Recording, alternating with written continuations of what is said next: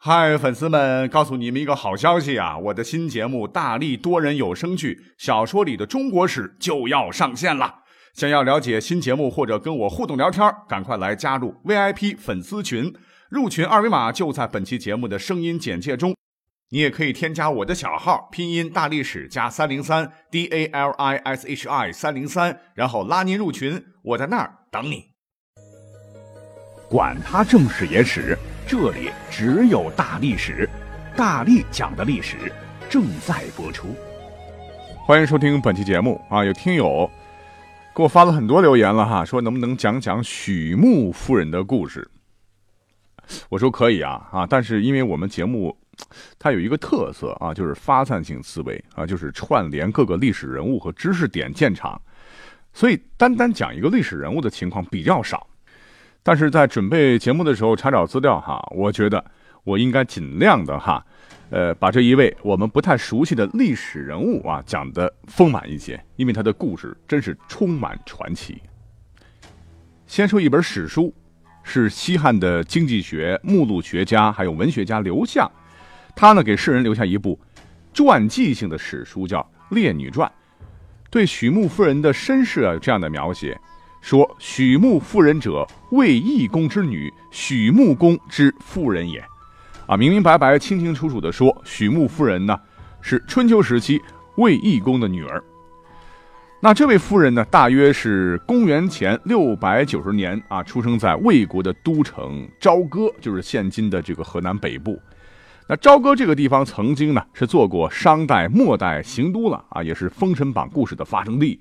具有3000多年的这个古都史，是中华文明的主要发祥地之一，所以呢，绝对算得上是一个很有名的地方。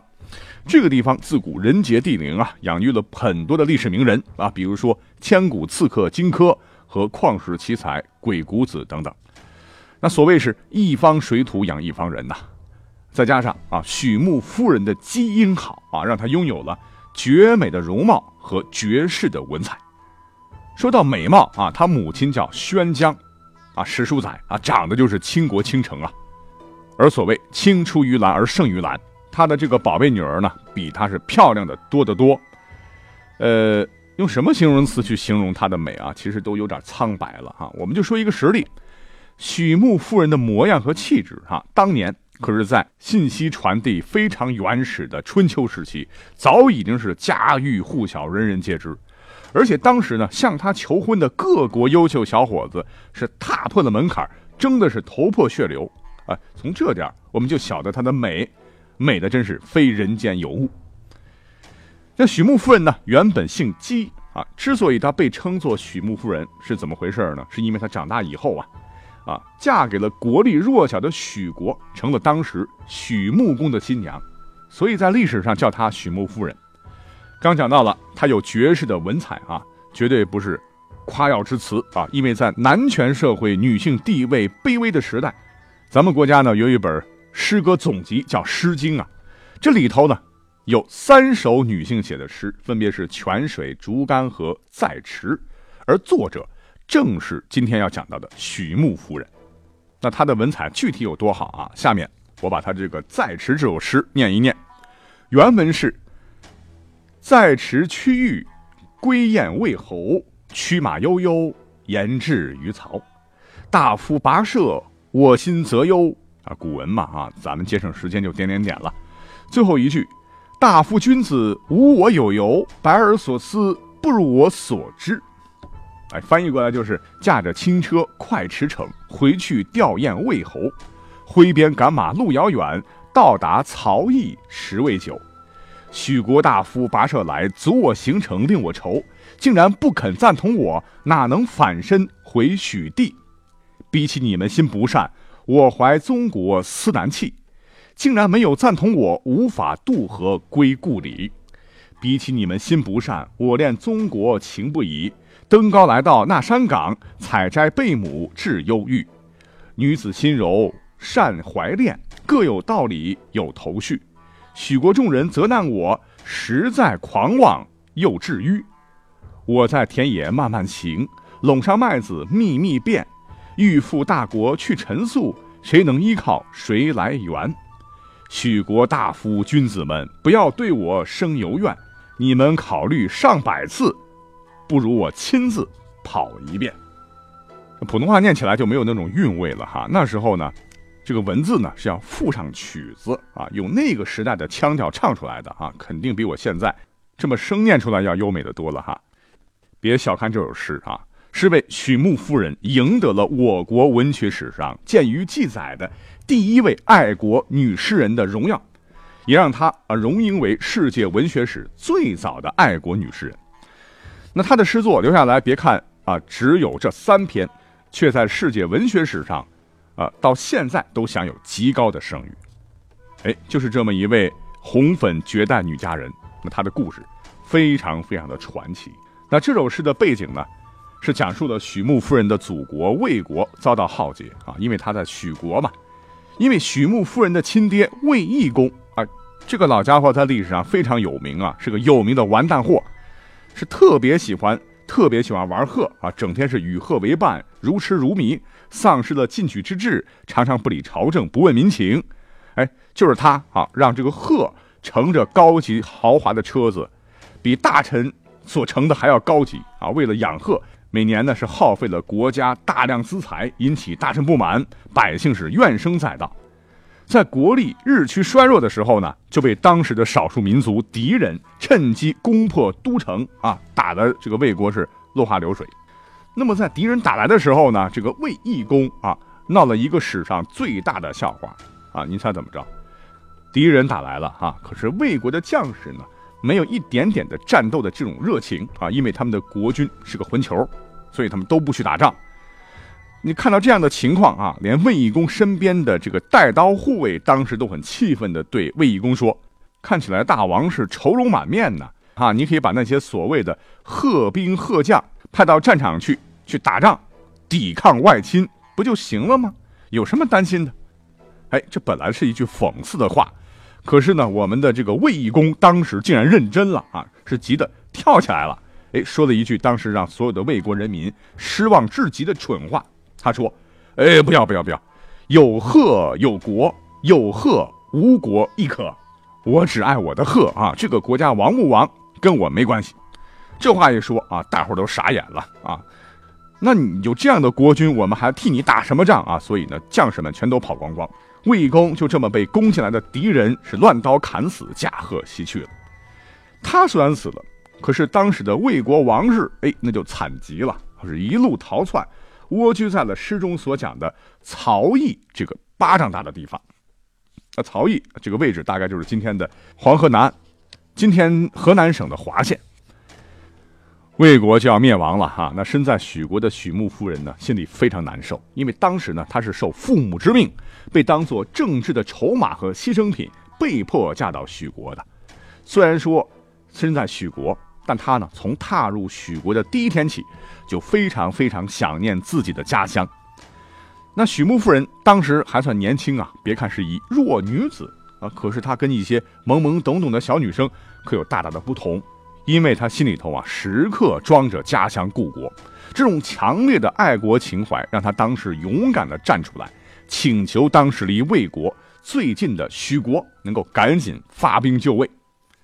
可是啊，可耻的许国国君和文武百官啊，竟然是胆小怕事，害怕引来刀割而拒绝了。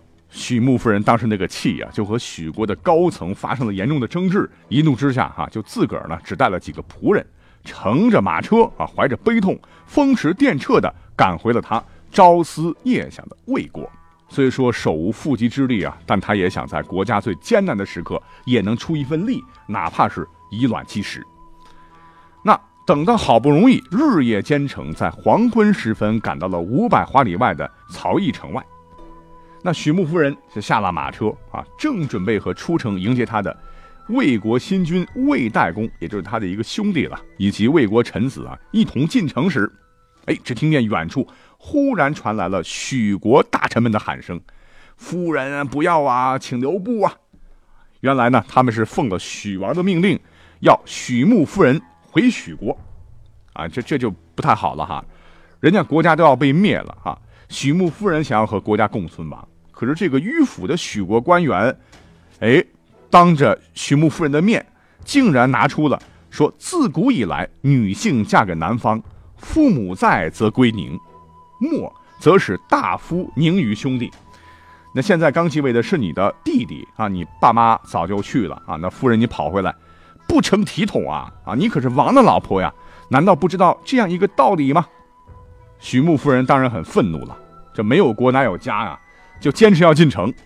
没想到扑通一扔啊，这帮许国的大臣使出了赖皮招数，是全部跪倒在地啊，大声地说：“请夫人回许都啊，否则我们长跪不起。”那面对这样的此情此景啊，再有气势的美女也受不了了，这个火苗就蹭蹭蹭啊！许穆夫人就说了：“我当初请求你们出兵救救我的祖国魏国，你们君臣是百般阻挠。如今我没带许国一兵一卒，一个人归来，你们却要紧追不舍，苦苦相逼，太过分了！请你们回去转告国君，魏国一定能够打败敌人，恢复故土。”然后是愤然离去。当天晚上，许穆夫人呢就和魏国君臣一起商量着如何击败敌人，然后光复魏国江山。第二天，这个徐穆夫人就承担起了重担啊，用自己的影响力招来流民百姓4000多人，一边呢是安顿大家搞生产，一边进行军事训练，准备时刻亲上战场去杀敌尽忠。可是不幸的是啊，刚才讲到了，刚刚登上王位的魏代公突然患疾病死了。哎，就这么巧，这个徐穆夫人很有政治远见呐，所谓是国不可一日无君。这可是大家伙凝聚起来的一个旗帜啊！他是顾不得悲伤，是当机立断，和魏国大臣们是亲自跑到齐国，跟当时的齐王接洽，以最快的速度赢回了在齐国的人质，也是他的另一个兄长叫公子尹。哎，这就是后来的魏文公。那这个魏文公果然是不负众望，在许穆夫人的辅佐下是励精图治，得到了举国百姓的无数个点赞。那从上面的描述当中，我们可以清晰地感觉到，这个许穆夫人呢，不光颜值高、文采好，而且也是个政治能手。那去了齐国回来之后呢，许穆夫人陷入了深思啊，她觉得如果光靠魏国自己的力量还是太单薄啊，我们得找个靠山。那这个靠山就应该是像齐国这样的东方大国。其实呢，她想的一点没错，很有战略眼光，因为当时的齐国正值鼎盛时期，这个掌舵人呢，就是大名鼎鼎的春秋五霸之首齐桓公小白。那一天夜里，在曹邑城简陋的住所里，徐穆夫人是思绪万千呐，就想起了许国君臣那副胆小怕事的蠢样，想起了壮志未酬身先死的魏代公，想起了黎民百姓，不由得是感慨良多啊，心胸澎湃啊，就提笔一气呵成了，写下了前头所讲到的千古名作《在池》。哎，如果说故事讲到这里就结束了，那许穆夫人怕在历史上只能算是一个绝色美女啊，爱国著名诗人，最多算得上是一个有政治魄力的魏国公主。但真正的让她成为和历史上的花木兰穆桂英梁红玉齐名的巾帼英雄的故事还在后头。那为了复国呢，从此之后，许穆夫人就正式以魏国公主、许国夫人的身份走上了春秋时期的外交舞台。尽管她不如我之前讲过的花木兰的勇猛善战，可是呢，她的这个计谋可要比花木兰高上一筹啊！像她一个弱女子，是为了魏国不惧困难，是辗转千里去各国去访问，干嘛呢？去求兵，去征求支援。原本呢，魏懿公他是个混球所以呢名声太差各国国君呢都等着看笑话。万万没想到这个许穆夫人一介女流之辈竟然能只身前来，用真诚的心和恳切的语言来拜托自个儿去救魏国。哎呀，这比魏国的很多男人都有骨气有气节这不帮还是人嘛。于是呢，他所到的这些诸侯国是纷纷起兵帮助魏国要赶跑敌人。尤其是天下霸主齐桓公更是被感动得稀里哗啦。许穆夫人实在是太坚毅了就如同她的诗句一样充满着正能量，很受感动吧。于是就立即下令让自己的亲儿子率精兵3000，战车300乘，是前往魏国参战，而且呢还带去了一大批的战略物资，出手相助，来扶魏攘夷。那你想，霸主老大都发话了，所以各国就更卖力了啊！连胆小如鼠的这个许国都派兵支援了。于是，在多国部队的奋战下，这个彪悍的游牧民族敌人终于被打跑了，魏国复国成功。2年后，魏国重建都城啊，也趁势恢复了之前在诸侯国中的地位，还把魏国的国祚啊又一直延续了400多年啊，直到秦始皇统一中国。哎呀，这已经很不容易了哈！春秋战国，大大小小上百个国家能够挺到最后，实在是太难得了哈！这都归结于许穆夫人的功劳。所以可以这么说哈，没有许穆夫人的这种政治远见和外交努力，魏国早就消失在群雄当中了。